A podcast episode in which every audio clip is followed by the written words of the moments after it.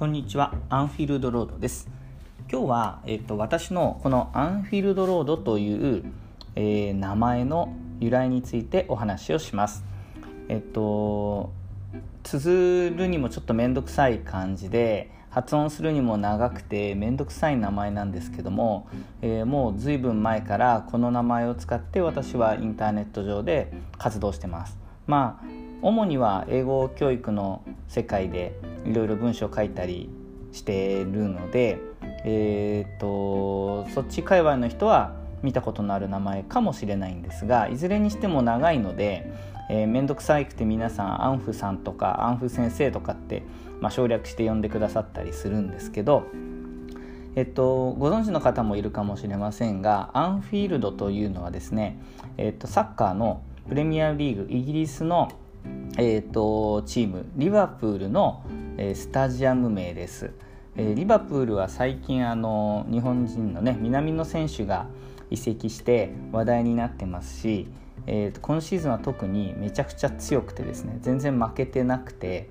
今あのプレミアも独走してますので、えー、悲願の優勝に向けて、まあ、絶好調なので、まあ、何かと結構日本でも話題になるチームかなと思います。えーと、その、えーと、リバプールのスタジアムアンフィールドの、えー、目の前にある通りの名前がアンフィールドロードという通りなんです。で、えっ、とまあ、アンフィールドっていうペンネームというかあれでもよかったんですけどなんか、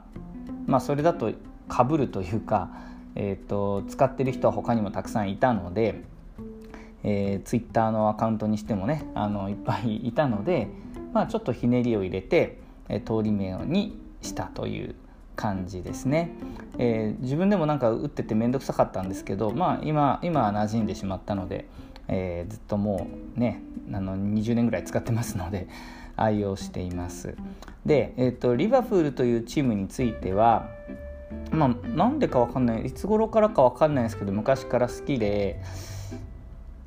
まあ赤いからですかね。あの日本だと私は浦和レッズが好きなので何かあのそういう赤いユニフォームのチームが昔から好きなのかなって気がします。それから当時はマイケル・オーエンという、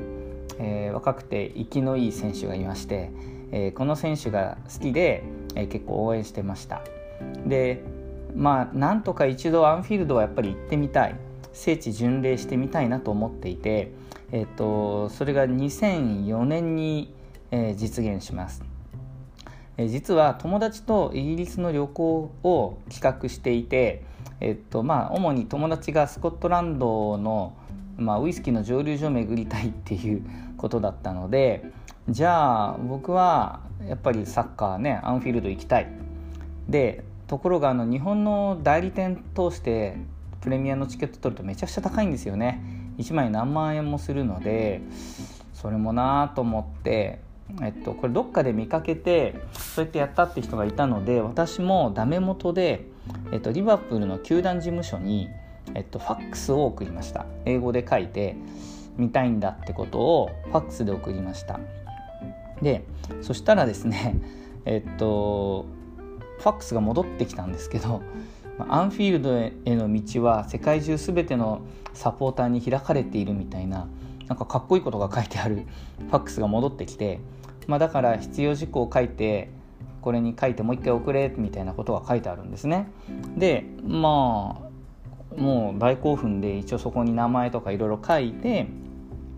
えー、と送ってみましたところがその後何にも通達がなくてですね どうなったんだろうとでもまあイギリス旅行の計画は立てなきゃいけないのでいろいろホテルも予約してまあもう出発するぞっていう何日か前にチケットが届きます、えー、国際郵便でうちにチケットが届いたんです。もう大慌てで、まあ、計画を変えるんですけど、まあ、宿とかももう取っちゃってたので、まあ、しょうがないんでえー、っと もう急遽ロンドンからリバプール日帰りっていう計画に変更して、まあ、当日はスタジアムに行くことにしました。でもう一つすごいびっくりしたのはですねなんとそのチケットが届いた日かその前後ぐらいにですね衝撃的なニュースが来たんですね、えっと、マイケル・オーウェンレアル・マドリードへ移籍っていうニュースです。なんだそれっていうね。結局あのマイケル・オーウェン目の前で見れずっていうすごいなんかことだったんですけど。えっと当日はですねえっと朝多分土曜日だったと思うんですけど朝すごく早い時間にロンドンの駅に行ってまあこっちでいうとこの新幹線みたいなのに乗ってリバプールにガーって、えー、見に行くんですね。でもねその電車にすでにもう赤いユニフォームの人たちが乗ってて結構いるんですねロンドンから行く人たちもね。でえっともう時間がなかったのでえーと、リバプール自体は本当はねビートルズゆかりの街ですしいろいろ散策したかったんですけど、まあ、その余裕もなく慌てて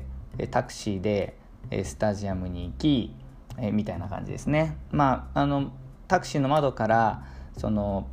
みんなパブでもうすでに昼から飲んでいるおじさんたちがたくさん見えてでのんびり歩いてスタジアムに行くすごい牧歌的ななんだろう日常の中にサッカーがある街だなっていうのをすごい感じました。でえっとねあのおじさんたちきっとサッカー終わったらまた歩いてパブに戻って 夜まで飲んで今日はサッカーだからお父さん帰ってこないわねみたいなことを家で言われてそうなおじさんたち。みたいなのがたくさんいてなんか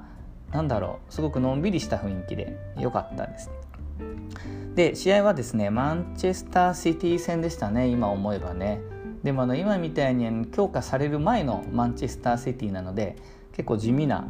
えー、チームでしたけどえー、っとその試合でしたね。確か2-1で勝ったんじゃなかったかなと思うんですけどちょっと記憶が曖昧なんですが。でえっとやっぱりでも忘れられないのはあのスタジアムの熱気ともちょっと違うんですけど何て言うんでしょうね。圧。声の圧がすごくて感激しました、はい、なんか試合もそうですしあっという間の時間だったなっていう気がします。えっと、その後ヨーロッパにサッカー何試合か見に行く機会があってドルトムントのジグナル・イルナ・パルクですかね。あそこもすごかったなって記憶があってその2つが僕はすごく印象に残ってるんですけど、まあ、特に、